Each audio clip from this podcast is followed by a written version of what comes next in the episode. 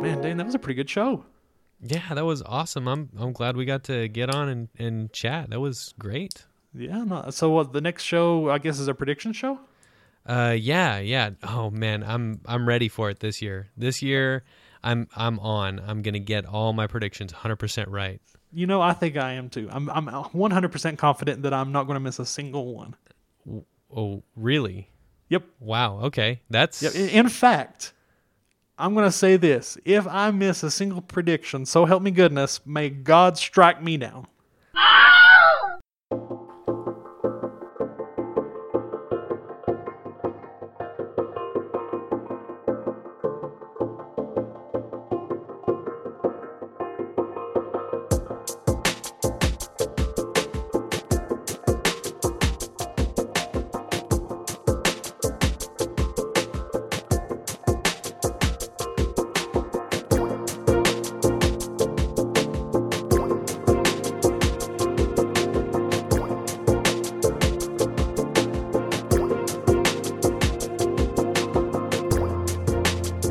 Is Simply Elementary, the show that brings you all the ins and outs of the Elementary Project. My name is Nathan Dyer, and I am joined triumphantly once again, for real this time, by my partner in crime, Mr. Dane Henson. Dane, how are you, sir? I am doing well today. How about you? I I would say never better because that's usually just my kind of default answer. I have been better, it turns out, but pretty darn good is my is uh how I'm going to answer it. Pretty darn good. I'll take it. Pretty darn good is is okay at least in my book. Yes. So, uh, for those of, of our listeners who don't follow me on Twitter and had absolutely no earthly idea why we suddenly went dark for three months or two months or however long it's been, I guess it's been about three months now since the last one. Yeah. Um, Way too I long. had yeah, way too long. We were we were so excited, Dan. We were finally back on the groove. We were recording shows regularly. We had a schedule. We had the the next episode ready to be recorded, and then I went and did something stupid. You went you went and did something. I don't know if you went and did something stupid. I think something stupid happened to you. Well, it's it's one of those things where uh, they're both related. So, uh, um, again, for those of you who don't know what happened, here's the here's the full story. We'll give you the the the full gamut just in case you don't know. And also, this will be useful for me for people that say, "Hey, what happened to you? This is what happened to me. This is my official story, and this is like the last I'm going to talk about it." So it was uh, back in, in December, December 11th. Funny enough, you remember days like that. Mm-hmm. Um, it was uh, we'd had a really crazy snowstorm. It was uh, two or three feet deep. It was really crazy, really bad. Uh, it was a Tuesday morning, and uh, I was getting ready to try and go into work. Normally, I would never go into work when it's that icy and that snowy out. But people kept like, "Oh man, you can totally make it. Just you know, shovel your way out and put it in four wheel drive and go." So I'm like, "Okay, I'll, I'll do that." I went out. I shoveled for about 30 minutes. Life was good, no problems. I shoveled fine. I backed my truck up so I could get a run and go and pull out of my driveway. Went back to the house to change my shoes. And then on the way, I hadn't even changed my shoes. I just got them to carry with me. Um, but on the way back to my truck, I walked up my really steep. I, I live at the bottom of a hill that's almost straight up and down. I made it to the top of that hill. I, I got in the road because I had to walk from the actual like road where people drive on to my truck. And the second I put my foot down in the road, I hit a patch of black ice, and then I just went down. Ooh, that's when I went- good. No, and it's one of the it happened so fast and I heard the way I always describe it is like if you're holding a bunch of celery and you just like snap it in half. That really meaty crunchy sound, like that's what I heard. Oh, you're making and me like queasy. this oh man, and the second I hit I just like, oh, well, I just I just broke my leg. So and that, people got mad at me because uh, we have a Slack channel at work and everything. So I literally just posted to the Slack channel. I just broke my leg. and I sent my parents that I copied and pasted that exact message and sent that to my parents in a text message. That's all I said. I bet and they what's- love that. Oh, they were real. They were real pleased about that. But I was laying there in the road, and I live in a in a blind curve, and there it was about a three foot snowbank on either side where they had been plowing. And I, I couldn't move or anything. I was really worried that the snowplow would come around the corner and you know plow me.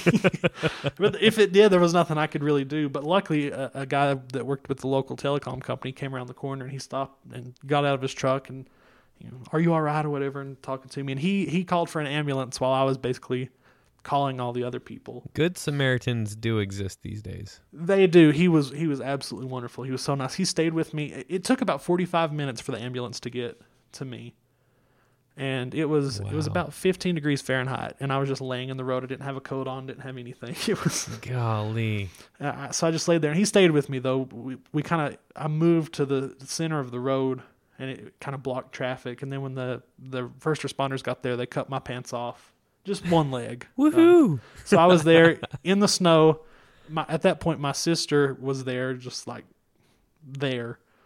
Uh, we they cut the the leg off of my pants and everything, and then they had to like get me in this scoop and take me back down into my house. oh gosh. But they on, on the way down and up, they they were falling. so like oh on the way down, I just kept feeling like I would just all of a sudden like drop, and then I, my back would be really cold. And I'm, okay, well they dropped me again. uh, they got me into the living room. They put they couldn't get that because I was so cold. All my veins were, I guess, they constrict or something and make it really hard to find. They I put an so. IV in my left arm, my right arm. Neither one of those worked. They put one in the top of my hand on the right hand, and I've ne- that hurt worse than breaking my leg. It really did. It was awful.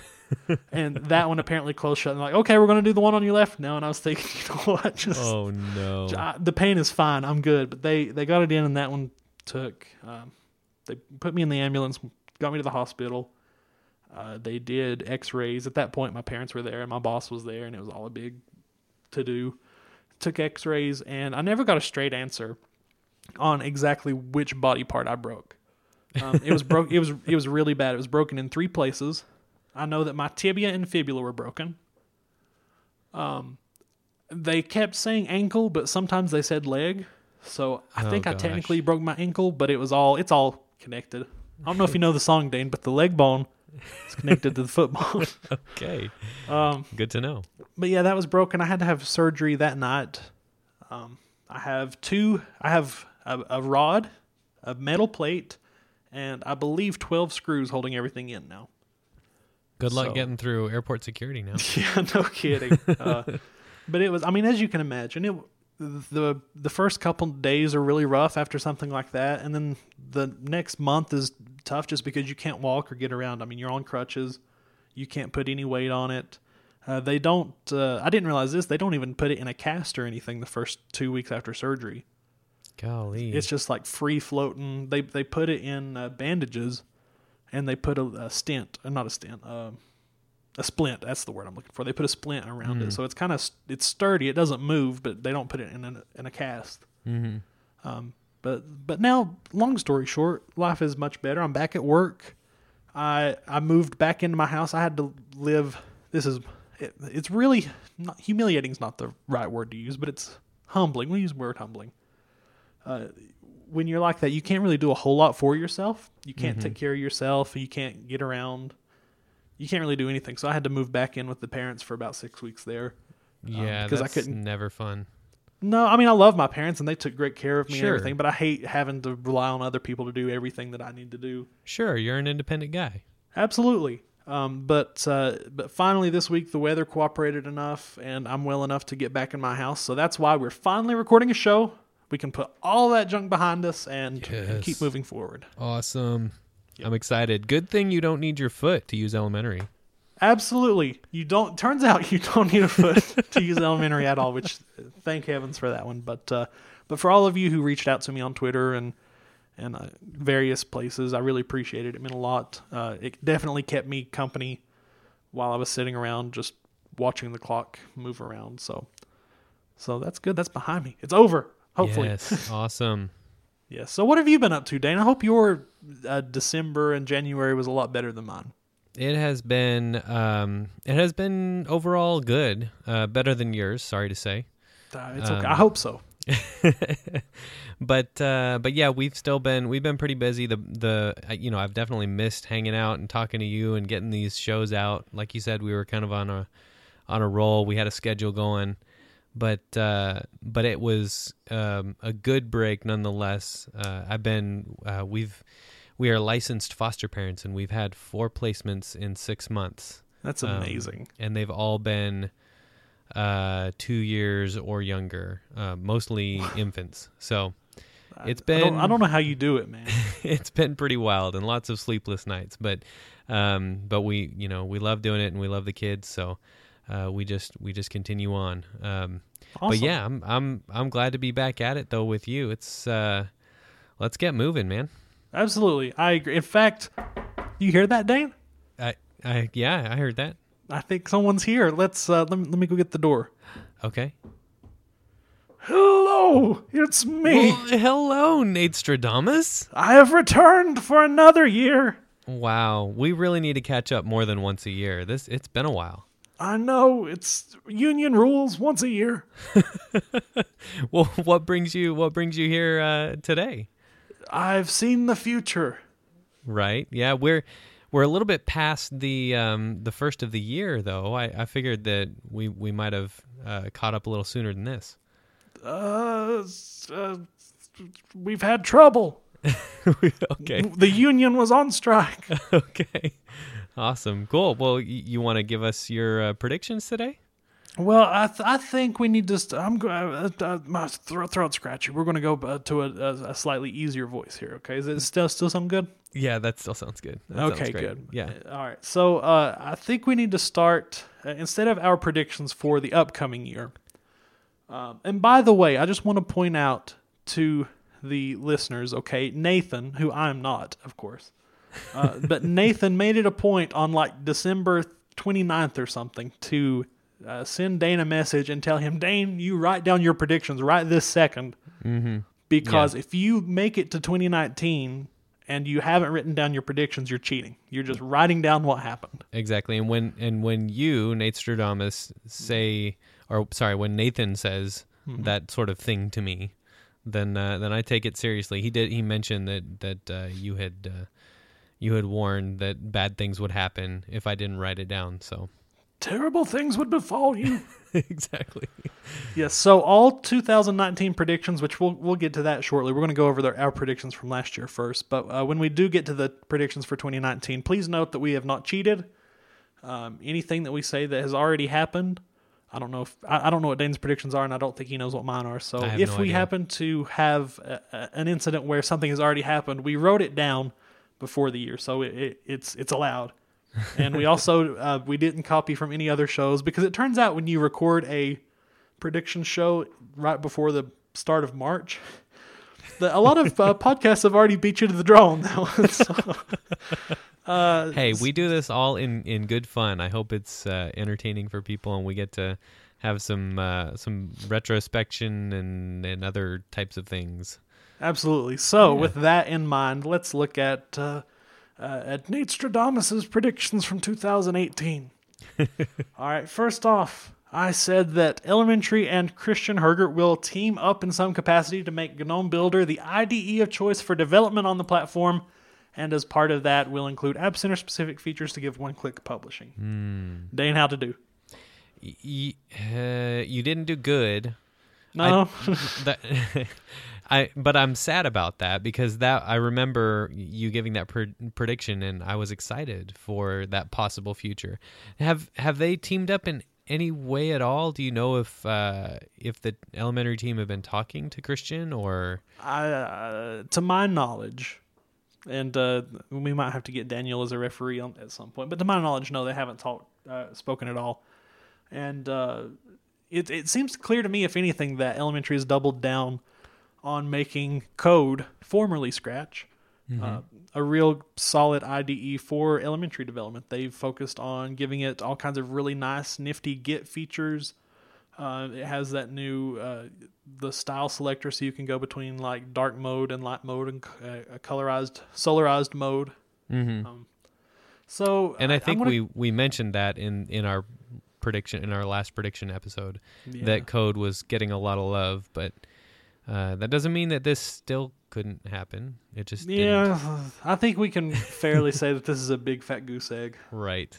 All right. So, what about you, Hotshot? What was your first prediction from 2018? I said that Carl would finally cave and put Elementary as an option to come installed, pre-installed on their devices. I was I was gung ho about this future where uh, you could you could buy a computer from System 76 and pre- have have a selection box that said you could pre-install Elementary or their Pop OS or Ubuntu. So It wasn't that crazy of a prediction back when you made it because that was still when everyone was was high off of the canonical news that they were killing Unity, essentially killing Unity. Uh, I know the project still exists. People don't send me emails about it. I, I understand that you can install Unity, and some people are working on it, but it's effectively dead.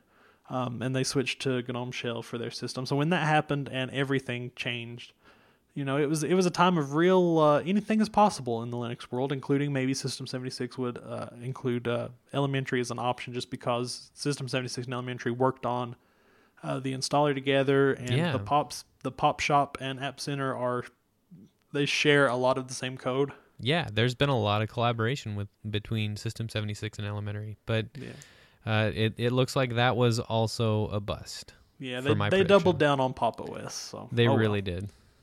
All right. So my second prediction from 2018 was that Elementary will choose a side in the Great Sandboxed Packaging War Battles Wars Battle. Wars battle. Uh, the Wars Battle.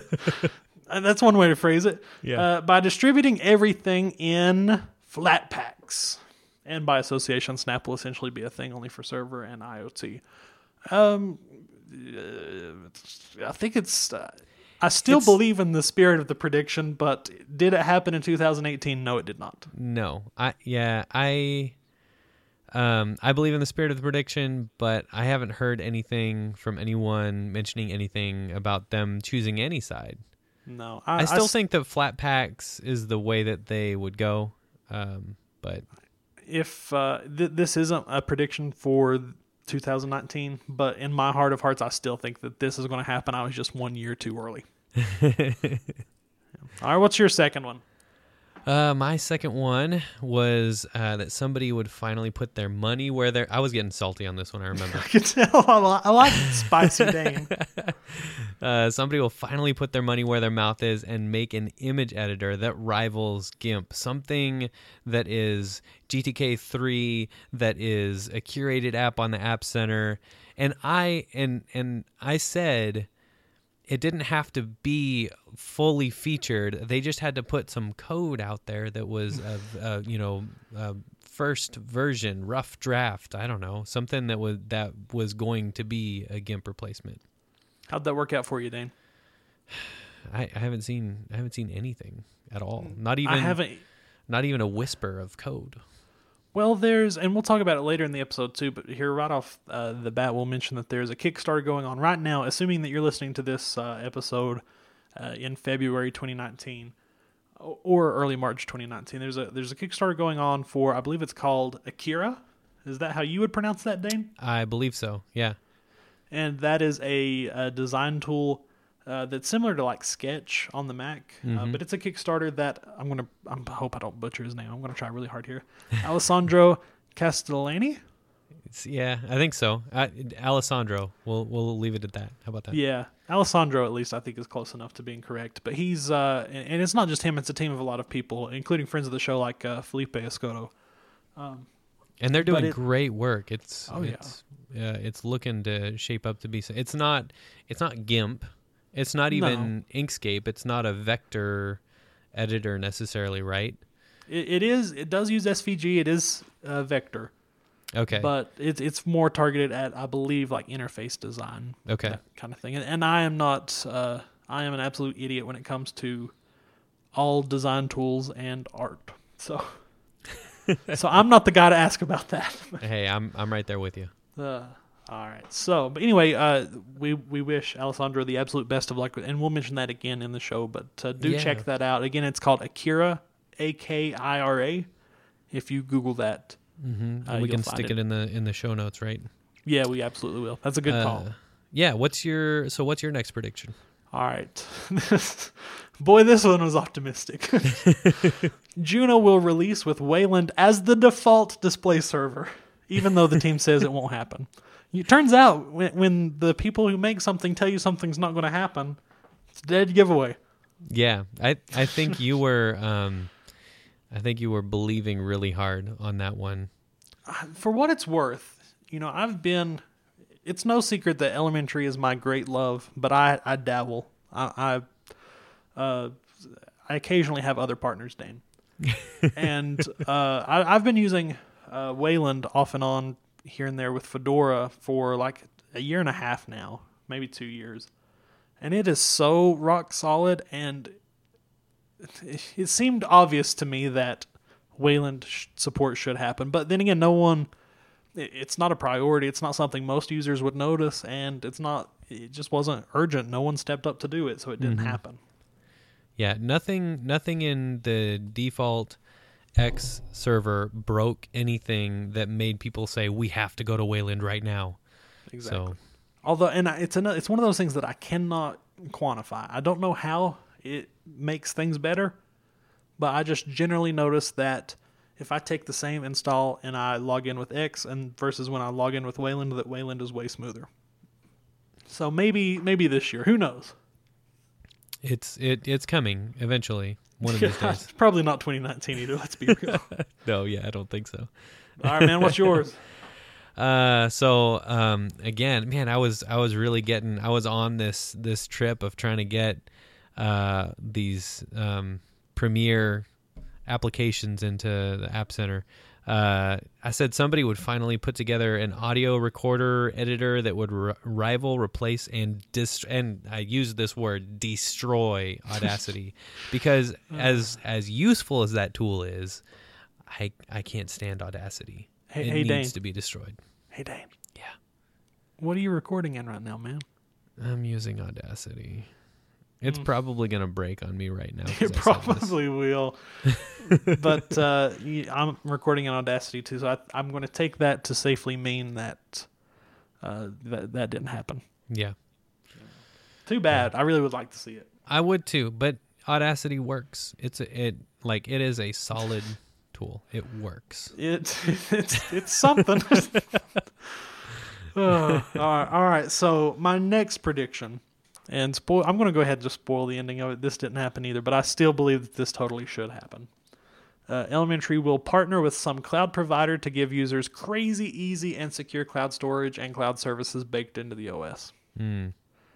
In That- my mind, I was picturing, I think, like a next cloudy install on like some really beefy server somewhere that everyone could use and pay for. And I don't know, it didn't happen. That needs to happen. I think like a third party, not not someone from the elementary team, but a third party needs to say, you know what, I'm gonna offer something like this, and they are and they can set up a Nextcloud instance and make it encrypted and all that fun stuff that people like these days. That But- would be sweet. But yeah. it did not happen this year. No, All right. Unfortunately You're not. Um, so I was chided for being for playing softball. Here we on go. This one. I said that Juno would finally drop in 2018. Guess what? Nailed it. Nailed it. I got it. Everybody, please stand and clap for Dan. and and in in the term in like in one whole year, I did kind of eke it out. It came out mid October, right?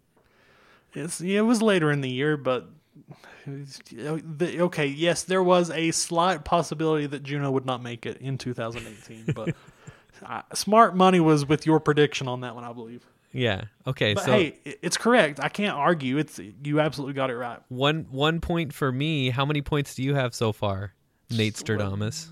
The night is still young. All right. All what's right. your next one, man? Oh, here we go. The next one. it will. Are you ready for this? This has a twist in it. Okay. I'm I'm it ready. will not be the year of Linux on the desktop.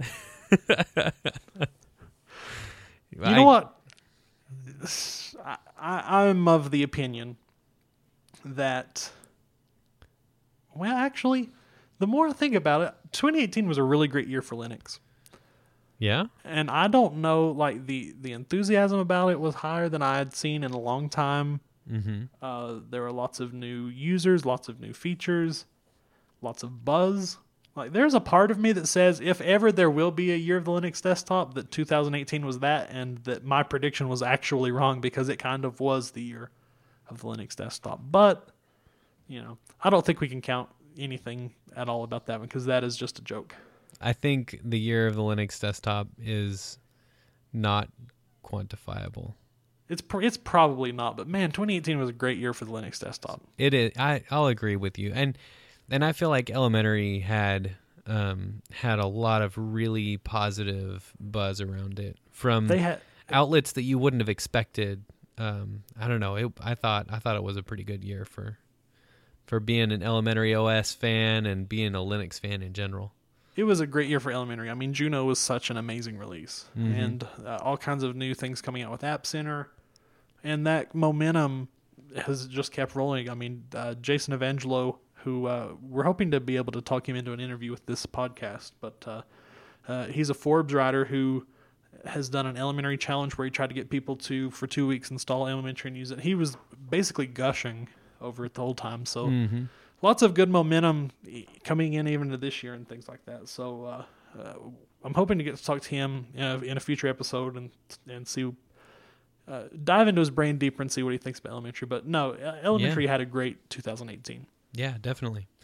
I don't have any more predictions. Oh, that's right. Okay, so I had a I gave myself a bonus prediction. I included that uh, year of the Linux desktop joke.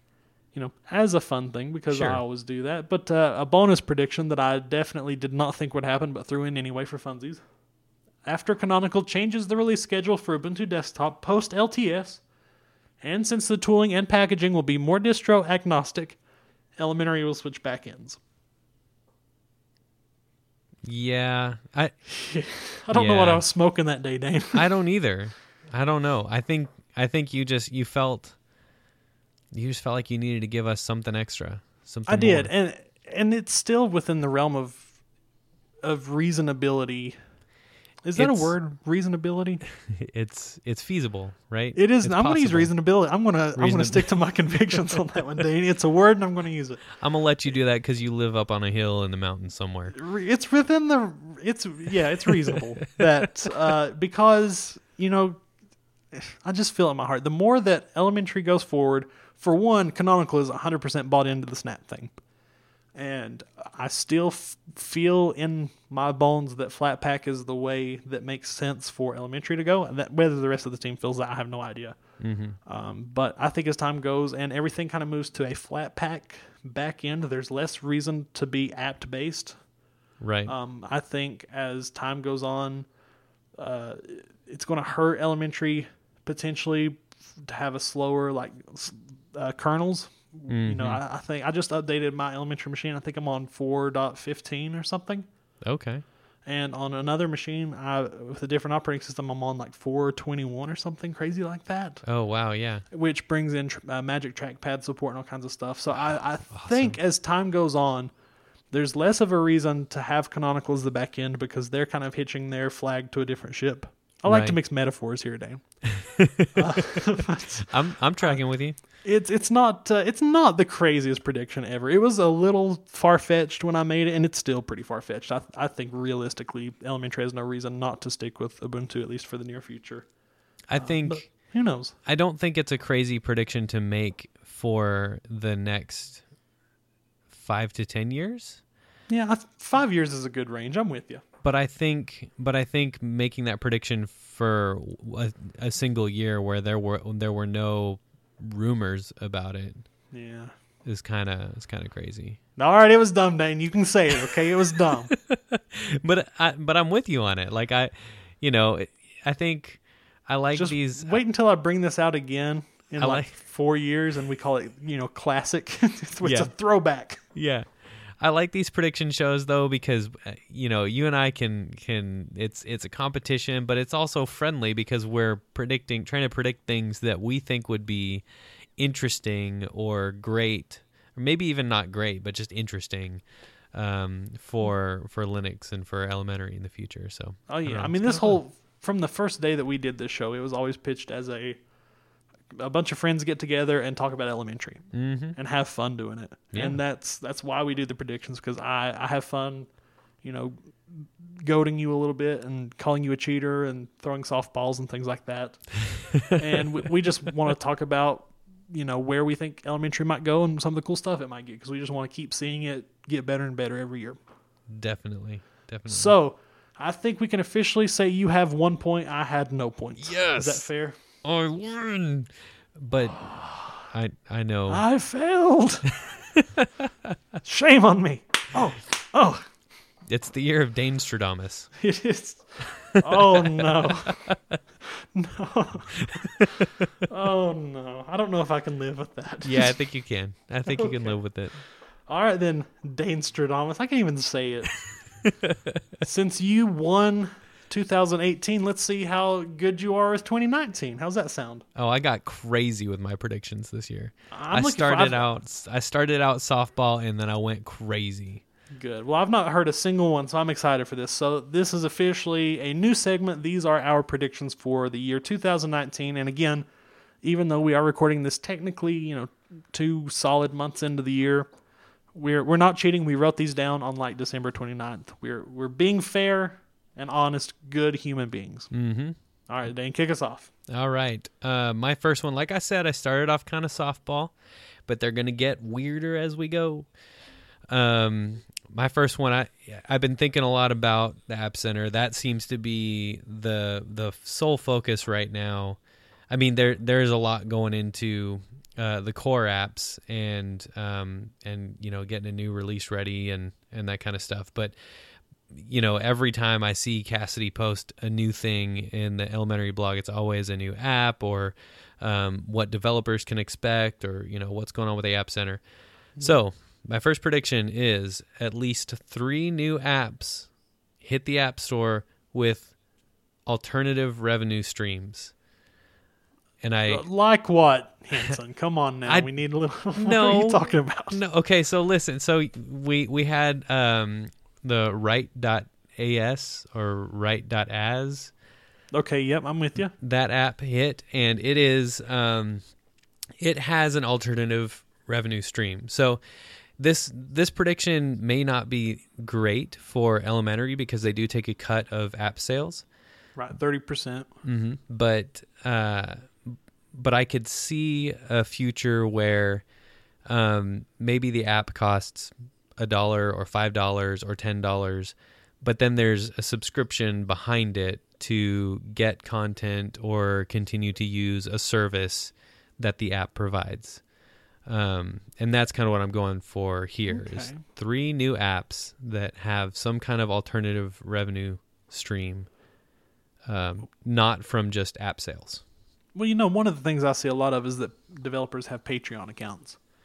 Uh, okay so maybe i'm going to exclude that i'm going to Okay, exclude you're going to exclude Patreon. Patreon. I'm talking about directly from uh, services rendered by the app, or, um, yeah, just you know something something that has to do with a like a, a subscription to keep the app working the way that you would expect it to work, or kind of like uh, Creative Cloud or something where you pay a, a fee every month to keep Right. using the app. Okay. right, exactly. Okay, that's pretty interesting. We'll see. Yeah, and I don't know exactly how that's going to work, but you know, That's not what you're predicting, is it? You're just Nope. Nope. Fair enough. so I'm How going to uh, I'm going to cheat for every one that you give. I'm going to give two because I made two different lists. Each of them have five predictions. yeah, guys, Oh, the- listen. Nate was Nathan was very bored. I had some time on my Um, hands. he had a lot of time on his hands, uh, so we're just we're gonna give him the floor, okay? No, so all right, so so I'm going to alternate. One will be elementary specific. One will be Linux in general. All right. So Cool. my fir- my first elementary specific, I say that elementary OS will not have a new major, meaning a 6.0, release this year. Instead, there will be a few significant point releases to Juno. So we will not see what's beyond 5.0. We will not see 6.0 this year. We will not see elementary OS, All Zebra, right. whatever they name it. I think I think you're playing it pretty safe with that. I think I, I that's think so too. Yeah, I think that's you're yeah. Okay. That's my softball. Okay, That's- uh, it, it- we'll get crazier from here. That's more soft than my softball. Uh, listen here, we don't. It's not a competition on who has the weakest prediction. Okay, I, I feel good about that one. Okay, all right, yeah. All right, and then my Linux in general prediction, and this one, I, I may be a little crazy, and I think I heard someone. I might have been Linux Unplugged or, or a show like that where I heard someone else make a prediction that was eerily similar, and the, the rest of the crew just absolutely made fun of them for a solid five minutes. Um, so maybe this is bonkers, Okay. but I say that Linux will support 75% of all games in Steam by the end of the year, thanks to Proton. Wow. 75%. Mark it, Dane. It's Uh, happening. Okay. All right. That's. I don't know. I'm I'm not sure how I feel about Proton in general, but okay, I'll let you have that prediction. I, I Nor- can see that happening. I I don't know. Seventy five percent though. That's That's a lot. that's a lot. I like There's a lot of. Ga- how many games are on on Steam? uh, a bunch. A bunch. Okay. And and then if you take 75% of them, they and, and I want to clarify here. I should clarify this point because this may be an argument a year from now. Uh, I'm not necessarily saying that it will have the Proton support turned on by default, but it will be playable with Proton because there's in Steam you can go in and basically say let me try any game I want to. And there's a whole community run list of games and how well they run. So I say that 75% of games will be I don't know what the highest level is, gold will be gold rated on the community measuring forum or whatever Wow. the place is, but it's 75%. Okay. All right. That's interesting. I, right, I'm you have? seeing. I, I don't know. I'm just. I'm looking. I'm, I googled it, uh, which I don't know how accurate these numbers are because I'm looking at like a Reddit post and stuff like that. But Sure. It's like someone was saying somewhere around 7,500, and then someone else said 10,000 games. I feel like there's yeah, it's got to be at least 10,000. Yeah. So 10,000 games. 75 percent of that. That's Yes, 7500. 7500 and so, uh, let's see linux number of linux games on steam in statista.com says that there's 4000 so you're getting up there if that's true That feels oddly tipped in my favor. I don't think those numbers are right. But I like them. I'm with you, know. man. Let's do it. i don't know well yeah okay uh, let, that's okay cool let's move on to my prediction All right, what you got? Um, all right, so I and I know that we we discussed this in last year's predictions. Uh, but I'm I'm going to say, and this leads into my next prediction.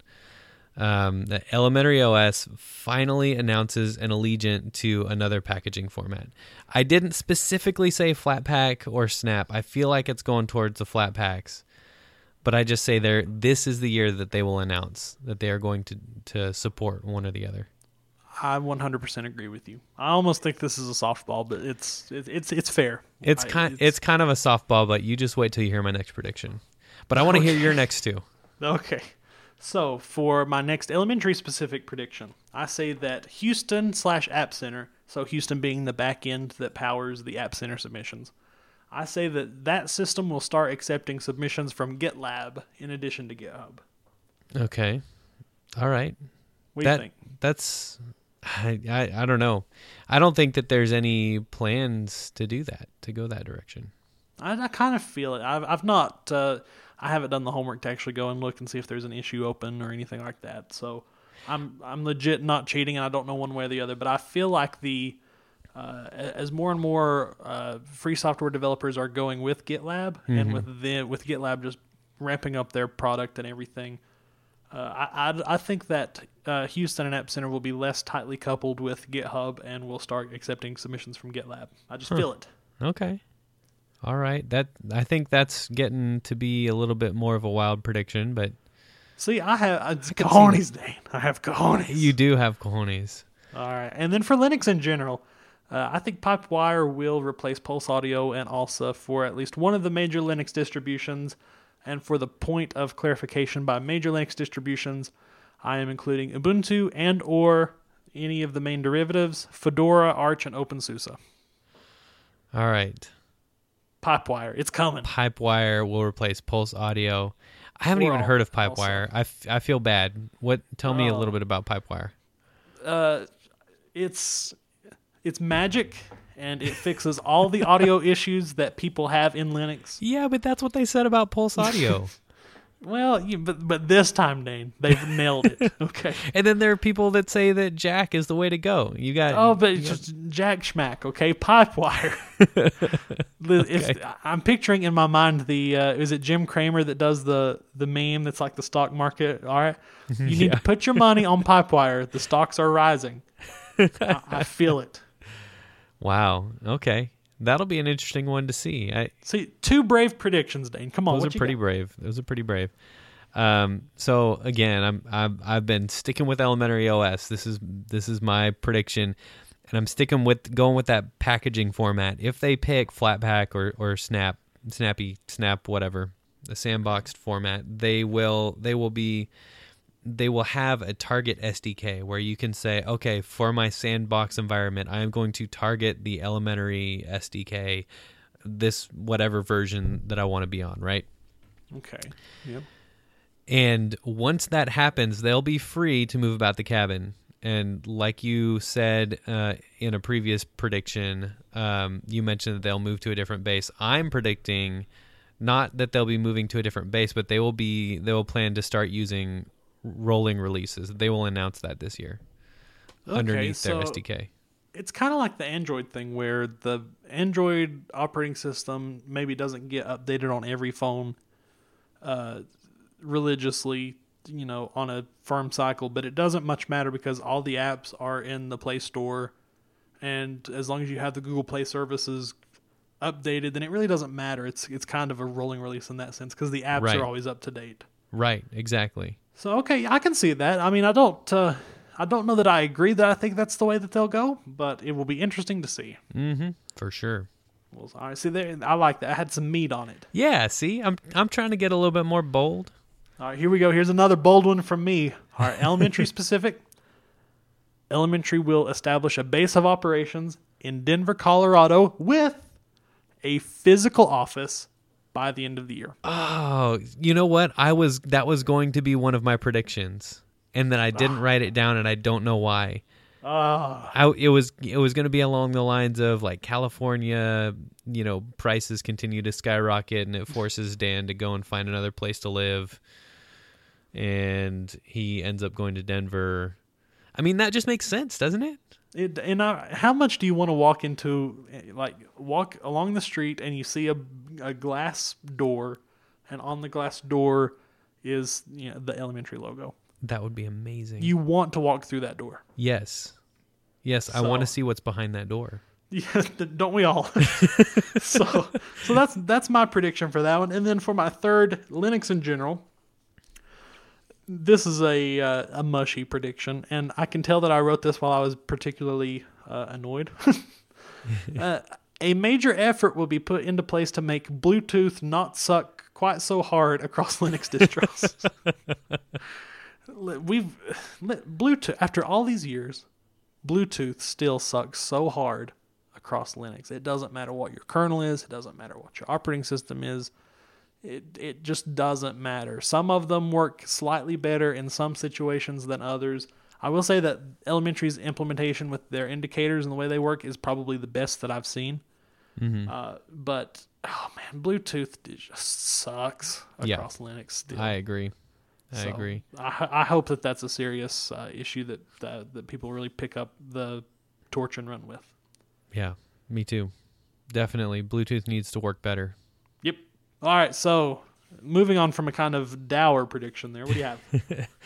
Uh, well, I predict, um, and this this will take. I actually didn't do the research before I made this prediction, um, so this might be true already, but I don't think it is. Automatic one point today. yeah. um, that I uh, I say that there will be more non Vala curated apps on the App Store than Vala apps.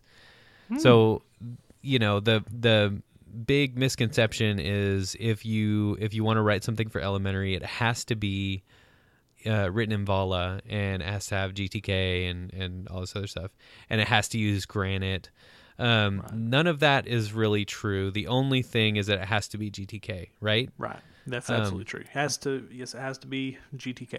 Yeah, but other than that, uh, and and you have to go through a, a review process. You know, a, a human has to review it and make sure that it looks okay and does what it says it does and all that stuff. But other than that, you can use whatever build system you want. You can use whatever language you want, and um, As long as Houston knows how to build it. yes, and I, you, I will throw. If you use some really obscure thing that Houston has no earthly idea how to build, then it, it won't be able to build it. But Right, right. But you know, you can use Meson or whatever build system you want uh, to get things going. And the, and right now GTK has bindings for uh, for well, there it's written in C. It's got bindings for Vala, JavaScript, Python, Rust, a, a whole host of languages. I just And- wrote a GTK program at work uh, to manage our tardy system, and it, it was written in Python actually. Oh, cool. Um, so and it's I it's it's not all that much different from. I mean, obviously Python itself is a little bit different from Vala. For those of you who are developers Mm-hmm. and have experience with that, it'll be obvious. I say that like everybody knows, uh, but uh, so the syntax is a little bit different. But in terms of like actually using it and and working with it, it's pretty similar across that. So I, I definitely can see that. Yeah, and I've I've written um I've written a my Bible app is actually uh, Python, and I'm still working on it. Has uh, it's nowhere near being released yet. I've got some. So you're big- going to be the one that uploads the the Python app, and then be like, "Oh man, all kinds of apps in Python. Ought to, go, go Dane, Exactly. Yeah. Totally. I'm cheater, gonna cheater." I'm gonna upload a ton of apps, and they're all gonna be Python or JavaScript or whatever. oh, what a what a filthy cheater! But I know I do know that there are some out there that are Python, um, and I don't I don't know of any in App Center that are uh, that are Rust or any other language. But I don't know. I I Rust. and I love Vala. Here's the thing: Vala is a great language. It is it is a strong um, language to build with. Uh, there are some amazing engineers that are working on it. Um, Corentin and uh, gosh, I already forgot his name. Rico. Um, Ah, yes. Yeah, Rico. Are they're they're amazing uh, software engineers, and they are putting their heart and soul into making Vala everything that it needs to be. So there's nothing wrong with it. I just, um, you know, I'd be interested to see um, other, uh, you know, other flavors of apps hitting the Yeah, app Val- store. Val is a really beautiful language. It's it's easy uh, for people that are familiar with C sharp. It's easy to dive in. So there's Vala has a lot going for it. I do wonder, and this is an unscientific study that no one has ever even done. I do wonder, like, I, and I'd like two parallel universes: one where Vocal was written in Python, one where it's written in Vala. And I would like to compare the number of commits and pull requests that we get from other people. Oh yeah, I wonder if it were written in a different language, if we would get more. Although we've been getting a ton of pull requests here lately, so it's, it's not like I can complain. I'm very pleased. Yeah. That's a uh, good but- question though. I'd like to know just if if we could have two different universes, I, I would like to compare them. Yeah, for sure. All right, so Cool. moving on. My Yeah. fourth elementary specific prediction: an ARM-based build of elementary with at least the Pantheon desktop, not necessarily all of the apps, Ooh, will become available for Raspberry Pi-like devices. Ooh, that's an interesting prediction. Yeah, and it's it's kind of as we record this today, uh, Windows 10 now runs on a Raspberry Pi uh, Model B. What? I didn't know Yep. that.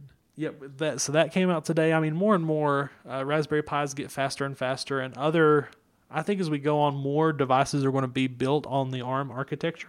Yeah. So it, it kind of makes sense, I think, for elementary to dip their toe in the ARM water. Yeah, yeah. I I th- um, I think I think it's technically possible. I just don't know that there will be enough resources. Then that's that. entirely possible. But it's Yeah. it's a I'm happy with that prediction. okay. All right. And then number four, LVFS will continue to grow, and we'll see at least System 76, AMD, Corsair, Crucial, and Microsoft add at least partial support. Wow. So, Dane, are you familiar with the LVFS? I am not. I've I've heard LVFS, but I don't know much about it. LVFS is it, it really is like I joked earlier about Pipewire being magic. LVFS really is magic. It is a it's the Linux vendor firmware service. I believe that's what it stands for. If not, it should.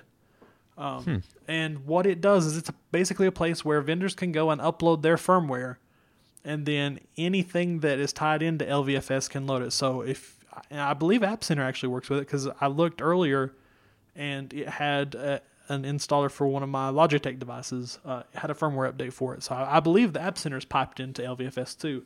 Um, but I, I know that GNOME Shell uses LV, LVFS. I know that KDE, whatever their software center, I can't forget what it's called, uh, but I know that it uses it. So basically, all your hardware, the firmware for it, it just automatically shows up in your updates list in your uh, App Center, App Store, app downloader of choice.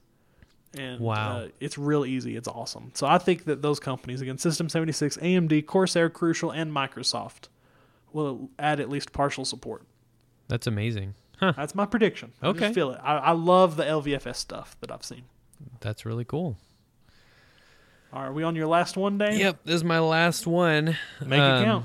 Number five. This is and this is my craziest one. Uh oh. This one's just is out of left field here. Uh, Elementary OS will provide an option to turn on Amazon's Alexa as the default digital assistant. I think you're nuts. I think you're absolutely nuts.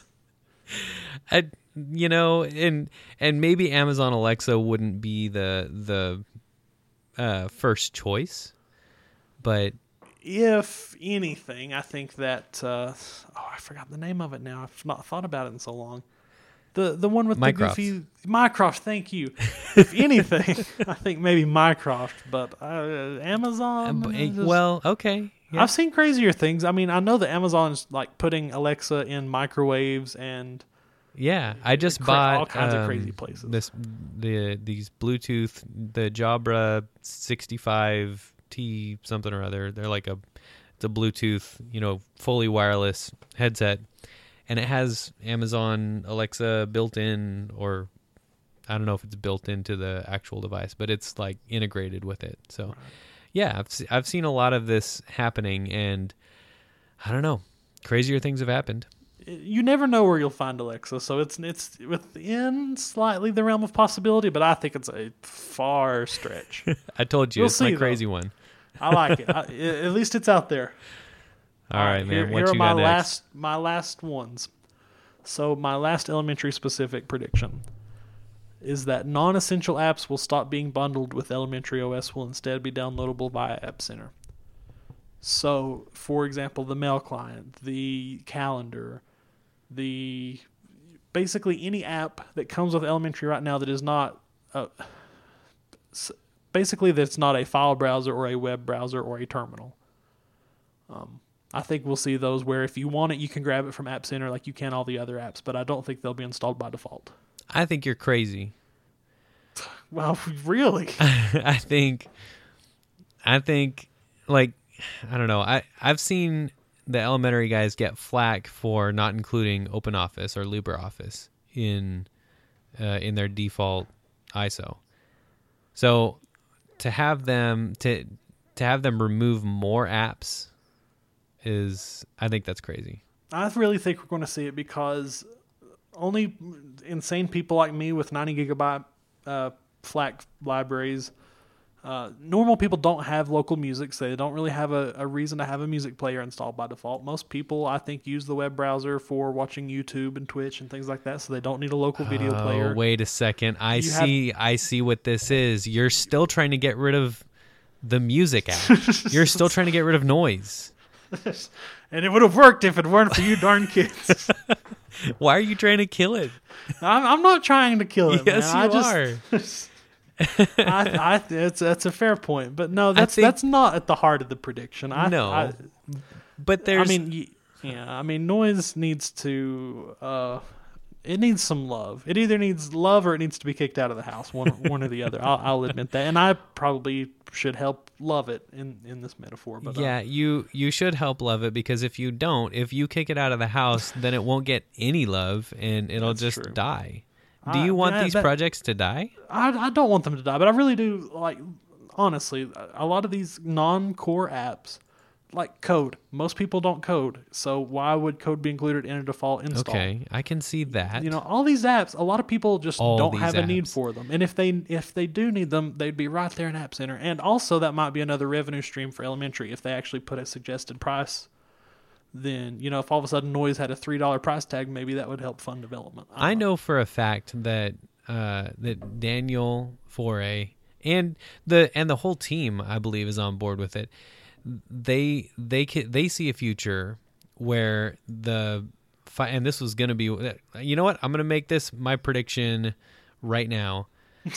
that they Write will it down so I can find this next year. I will I'll write it down that they will remove files the file browser from Oh. the default or they'll at least hide it behind some kind of security setting so that you can't Oh, have it no.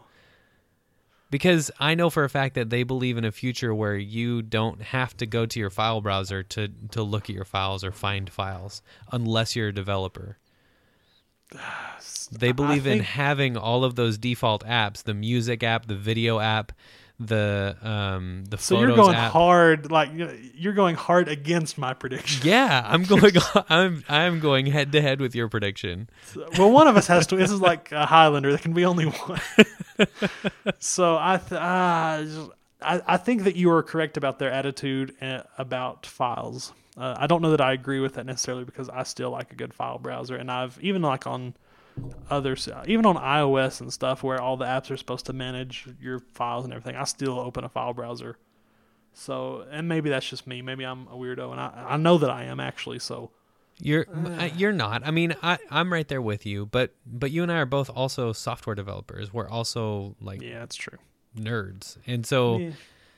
so we have we have more need or we have we have more want to um, control things in the way that we want to control them.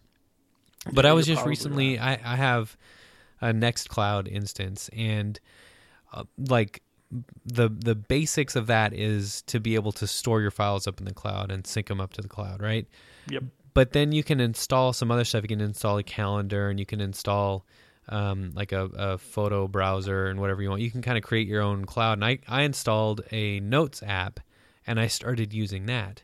And you don't manage your files in that, you manage your notes in that. And like that's kind of the way that things are going. Mm, I don't know that I, I, I. Sure, I agree in theory that's the future, but I don't know if in practice if I think that that future will ever arrive.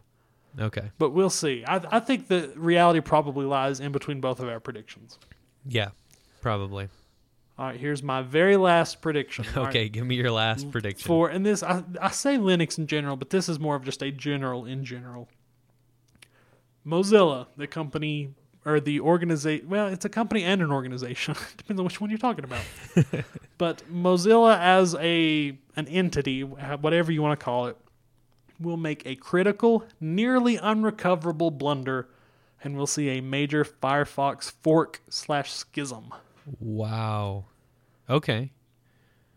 That's that's big. So Mozilla is on paper I should absolutely love Mozilla.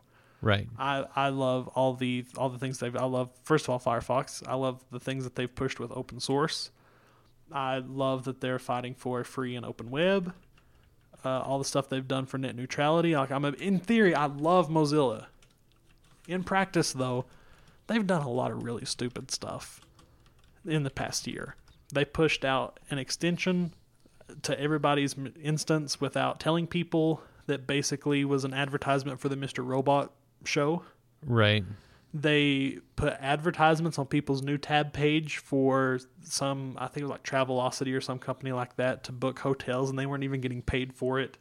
Yeah. I mean, it's just been those are the only two I can think of off the top of my head, but it's been a constant barrage of just really stupid uh, decisions. And uh, for a company that tries to be so focused on uh, privacy, a lot of the things they do really are not in the uh, best interest of users' privacy. So I, I just feel it. I can feel it coming. There's going to be a big blunder that Mozilla makes, and it's going to be nearly unrecoverable. I, I think we're going to see a big Firefox fork. wow. I I personally hope that doesn't happen. I hope it doesn't either. I'm with you. I I know you don't because I know that you at least in the past you've used Firefox as your And it's still my main browser. It's it's my main browser on all my machines and all my phones and everything. I do Yeah. really like it. Yeah, same here. Um so yeah, I hope that doesn't happen, but uh man, that would be huge news if it did. I can just I can see it. Nate Stradamus is seeing into the future, and he can. it's on the horizon, man. Okay, cool. Well, thanks for your predictions. That's uh, Thank you, Dane. That will be that will be an interesting year if all of our predictions were to come true. It will be. So except we'll, for the one except for the one where both of ours can't come true. File browser. Uh, I, I can see us fighting over that one next year over who who gets to be the winner. Yeah, definitely. I like that I can see you actually adding that to the list in our show doc right now. I am putting right. it down on paper. I appreciate that. That will make it really easy for me next year. All right, shall we move on to the news? Yes, please. Let's do it. All right, so the news is actually pretty light, uh, despite the fact that we've only been gone two months. Uh, we picked a good two months. Well, I say we picked as if you know we like scheduled it on the calendar. Uh, I guess I picked a good time of year to nearly kill myself um, because it's been you know with with the holidays and everything, the development was kind of a little bit slow um, for a while. I think that's fair to say. Um, there were some improvements to the App Center website. So if you go to appcenter.elementary.io, you can actually see all the uh, website, uh, all the apps that are in App Center listed on the website, and you can click to view the uh, the information about them. Look at the screenshots, look at the descriptions. Right. Um, so there have been a lot of improvements to that. It now shows, for example, uh, what the suggested price of apps are that have a suggested price set. Mm-hmm. Um, so lots of little improvements about that. It's nice being able to just browse that and and seeing all the apps. Uh, of course, you can always open App Center and see all the apps too, but um, but that's a good thing. Yeah, I like that. That's good.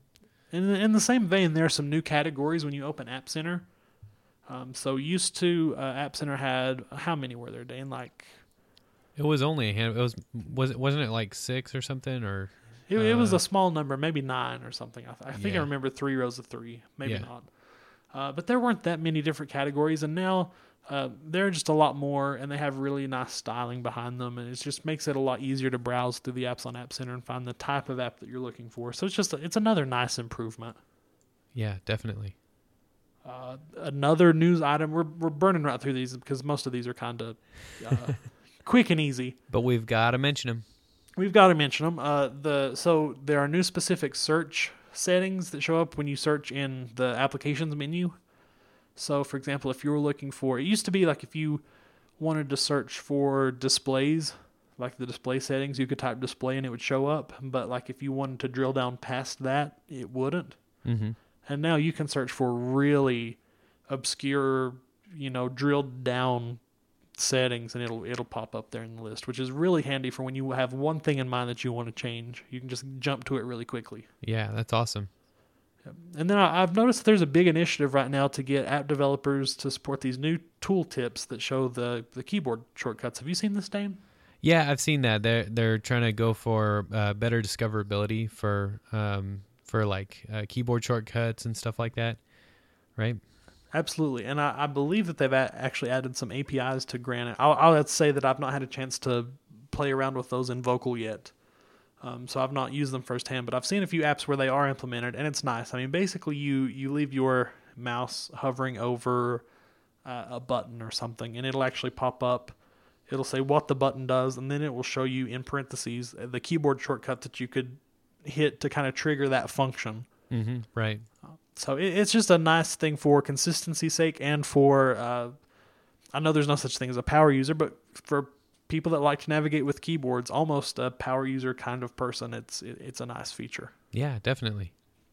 All right, and last but not least, we've already talked about it in the show, but there, uh, we want to mention this again, and we're going to try and get uh, Alessandro on the show uh, to talk about Akira uh, before the Kickstarter ends. I believe it has about well, actually, I say I believe. Let me actually click the link and see for sure to tell the people. Uh, so as we record this, there are 18 days left in the project. Um, so we better get them tr- on soon. we do. We, we can't mess around. Dave. well, worst case scenario, if I fall and break, you know, my leg again, Please at least don't. we're mentioning it on this show. Yeah, for sure. Uh, we would very much like to get him on and talk about it. But uh, whatever you're doing, listeners, if you've not contributed to this Kickstarter, uh, go to kickstarter.com slash projects slash alecaddd, that's A-L-E-C-A-D-D-D, slash akira dash the dash linux dash design dash tool. that is a mouthful. All right, so really, just go to Google, type in Akira Kickstarter, and click the link that, you, that Google pulls up, or Yeah. DuckDuckGo. Um, Please you know, use don't judge here. DuckDuckGo. Please use DuckDuckGo. I actually prefer DuckDuckGo. Mm-hmm. Um, but yeah, go there, find that, uh, throw some money that way. Uh, they're looking for, I believe, fifty thousand dollars to, and keep in mind this is for several months of work to pay four or five developers. Um, and there there are all kinds of costs. So this is a very reasonable amount of money, uh, and it's a very realistic amount of money. I mean, that's how much it's going to take to build this thing. Um, but it, it's a really nice. Akira is supposed to be a, a new Linux design tool that's similar to like Sketch on the Mac that makes it easy to uh, mock up user interface designs and, and and really help with application development because you can mock up what you want your app to look like uh, before you build your app, before you write the code to do it. And it's really nice because it's going to use Git as the back end, so you can iteratively design your application and you can see the history of it and why you made certain design changes and everything. So it's, it's a really cool project. Yeah, I haven't used it or haven't haven't you know actually messed around with with Um, any of what he's got. I don't know if he if he's even got some code it's basically a demo. I don't think it's super functional yet. Yeah. Um. But I've seen I've seen some uh some video of it in action. Uh, just some of the interface design that he's got, and it, it looks awesome. So I'm looking forward to to seeing this come to fruition. oh yeah, the more uh, professional design tools that we get on Linux, the better. Yeah, so if, absolutely. if you have some spare bucks uh, laying around right now, I know that they would uh, very much appreciate it. And it's one of those type. It's a, the type of Kickstarter where it's an all or nothing thing. Either they get the goal or they don't take anything. yeah, So uh, please go out there and support that if you have the the funds and everything to do it. All right, Dane, shall we move on? yes, please let's uh let's head on. I think the I think we've covered the news pretty well. Good deal. So, normally we'd be moving to a segment we like to call Workflow of the Month. The workflow of the month this month is not breaking your ankle in a freak accident. Good idea. I, I think that's a really great idea. Um, yeah, I think I'm not gonna break my ankle in a freak accident. So, let's talk about ways to do that. First of all, if it's uh, slick outside, don't go outside. Okay. if you are wearing shoes that are slippery on the bottom, don't wear those shoes. hmm Uh, Uh, keep your work area clear so that Work there's no uh, uh, possible, um, you know, tripping and falling over things. And you know, I'm just going to throw this out there. I'm kind of a bigger dude. And uh, when you have that type of weight and it all comes down on one limb at a bad angle, things just kind of snap. Yeah. Um, so for those of you out there like me who could stand to lose, you know, five or 10 or, you know, 80 pounds, you know, I would recommend doing that. Hit the gym. Uh, that will really, if in the, in the case that you do fall, maybe you won't absolutely snap your leg in half. So I'm just going to throw that out there as the, uh, the tip for the workflow of the month. Does that sound good, Dane? Yeah, that sounds great. I think I, right. I don't think there's much else we could say about that. It's rock solid advice all around. Don't break your ankle in a freak accident. all right. So, segment five, we do actually have uh, something to talk about here. We have an app of the month this month, and that app is Ephemeral. Dane, have you used Ephemeral? I have. I used it before it even hit the App Center. I saw Oh, that. Uh, I saw that it was in development, and I said I need to download that and try it out. So I I pulled the the code and compiled it and checked it out. It is, it is great. I and well, I don't know. I'll let you talk about it because I, I know that you probably have a lot to say about it. So, Ephemeral, and uh, by the way, we should point out that Ephemeral is by a friend of the show, longtime uh, elementary dude, co founder, you might even say, uh, Cassidy James Blaede. Uh, Ephemeral is basically, if you're familiar with Firefox Focus on mobile devices, it's basically that. Uh, it's a web browser, and every time that you open it, you're automatically in essentially incognito mode. It doesn't record your history or cookies. It doesn't save anything between sessions.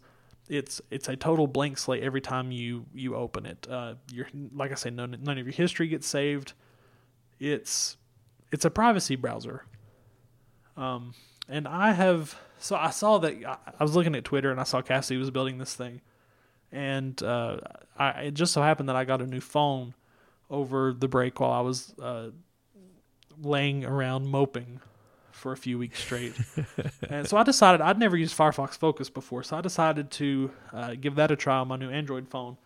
And I really like Firefox Focus on the Android phone because I've noticed that the way that I use my browser on my phone is I don't really look through bookmarks. I don't really uh, go through my history or anything. I really just oh I need to you know I'm I'm out in public and someone says something I need to look up a quick fact or pull up something on Wikipedia or check Google Maps or do something like that. Right. And for me, Uh, on mobile devices, I really like Firefox Focus because I can pull it up and it's at a new start, and I can Google something or search for something and then jump out, and I don't need to remember history. It's a lot easier to just jump in, get what I need, and jump out. So I really Yeah. like that on mobile. It turns out I really abs- I absolutely love Ephemeral. I love the design of it. First of all, um, there's this really cool gradient that's the you know the header bar and everything. The whole app is this really cool like bluish purplish gradient. Yeah. Um, I love the way it looks. I like that there's an open in other web browsers button that you can click if you want to open a page in a different web browser. Uh, I like that you can click the trash can to delete your history at any point. Um, so there's a lot of stuff that's really nice with Ephemeral. It's a r- wonderful app.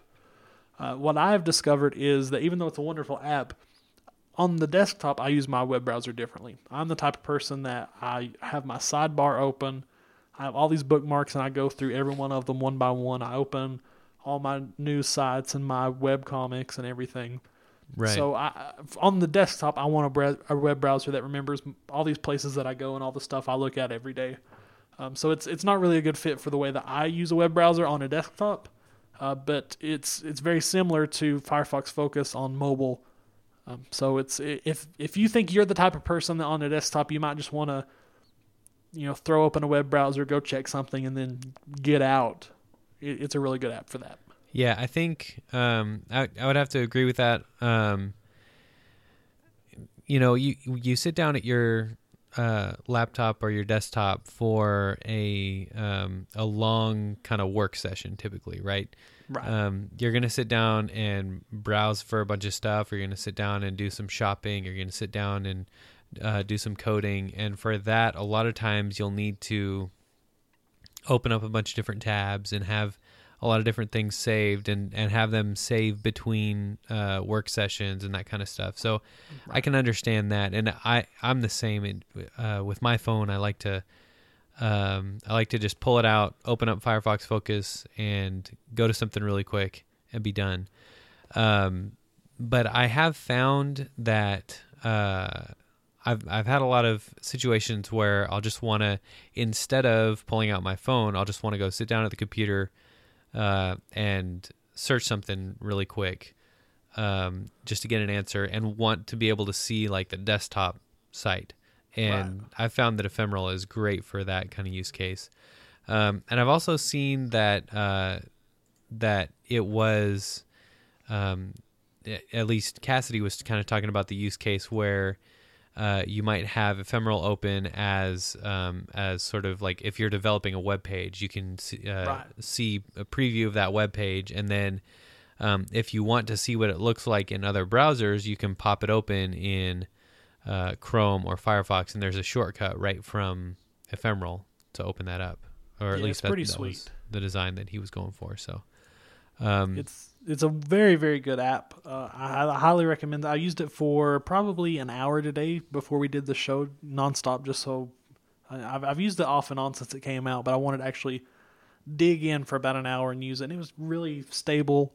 Uh, pages loaded quickly. It, was really nice. It's just Yeah. it doesn't fit my the way I use a desktop browser on my computer, but it very well may fit yours. So if you've not checked it out yet, please pop open App Center. Uh, I believe it's a nine dollar suggested price. Um, So if you have the cash, throw that your way or whatever you want to give, because it is of course pay what you want. Yep. Um, and uh, take it for a spin. yeah. All right. Well, Dane, I think we pretty much have a show. What do you think? I think so. I I think we've uh, we've pretty much talked ourselves into a corner. Now we have nothing else to do but say goodbye. Aw, that makes me sad. It makes me sad too. Dane, I miss you so much. I miss you too. We need to do this more often. All right, let's do it. I tell you what, barring any other freak accidents, we will get together and record a show very soon. How's that sound? Awesome. That sounds great to me. All right, good deal. Uh, Dane, where can the people find you?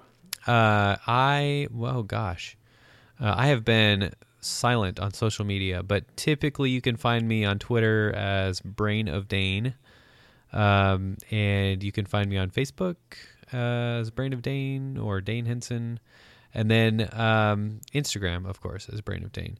Uh, my website is forever under construction, so don't try to go to brainofdane.com. but you do own the dom- the domain if people want to go, right? I own it, and I think it says something really simple on it right now. Okay. One of these days sure I'll it's get not around like to a redirect to Pornhub or something. so- No, no, no, no. I own it. Good. Okay, good. so where can people find you? All right, so I'm on Twitter at Nathan Dyer with a little underscore at the end dangling off there because the other guy beat me to it by a month. But we're again, we're, we're not going to talk about it. It's fine. We talk oh, about by the it way, every, Dane, every episode. the other Nathan Dyer without the underscore at the end tweeted about a month ago. Not that I stalked this dude or anything, but he tweeted like that he was trying Linux, which you know, good. I'm glad. But you talk about brand confusion. If this other dude is starting to tweet about Linux and stuff, people are going to be so confused. when they go oh find me. no, that's So terrible. again, yeah, I know, man. So twitter.com slash Nathan Dyer underscore is where you can find me. Eventually, I'm go- one of these days I'm going to get the Nathan Dyer handle, but uh, until then, we have to contend with that underscore. you can also find me on my website. It's nathandyer.me, and I've been posting there a whole lot here lately. I, uh, I if you want the harrowing ankle breaking story, but in more detail with pictures and blood. Um, there's a blog post about that. I also posted my hospital bills, yeah, which I don't, not many people do, and I, I've always wanted to see other people's hospital bills, so I thought it'd be fun. I actually posted an itemized list of everything they charged me for. Uh, spoiler alert: it cost me twenty seven thousand dollars. and also if you're if you're not into um, the freak accident, reading uh, details about a freak accident, you can read other posts there that he has about going into the wilderness uh, during a storm and reading a lot of books and cooking steak. Um, I don't know. There's there's some fun stuff there. I post a lot of stuff, and I, I'm, I have a resolution where I'm trying to write at least one blog post a week, and I ideally I'd like to write multiple ones a week. So, I- and I've actually stuck to it pretty well uh, since the start of the new year. So I have a lot of random blog posts about all kinds of random crap that I'm thinking about. So if you're bored one day at work and you're looking for a way to kill time, NathanDyer.me is a way to do it. And uh, for the show, you can find the show it's, uh, itself simply elementary uh, podcast at gmail.com is our email address. You And almost forgot, didn't you? I, when I, I was trying to. Well, all right, you caught you caught me, Dane. So That's why we need to do this more. we do. SimplyElementary.net is the website that isn't always updated super f- frequently. Uh, but I, I do always check simplyelementarypodcast Elementary Podcast at gmail.com, the email account, before we do a show. Yeah. So if you ever have feedback for the show, or you know you just want to send us funny gifts, I don't care. Uh, please feel free to email us. We love listener emails. Simply Elementary Podcast at gmail.com. You can find us on Twitter, Simp Elementary, because there's a limit to the number of characters you can use in your username.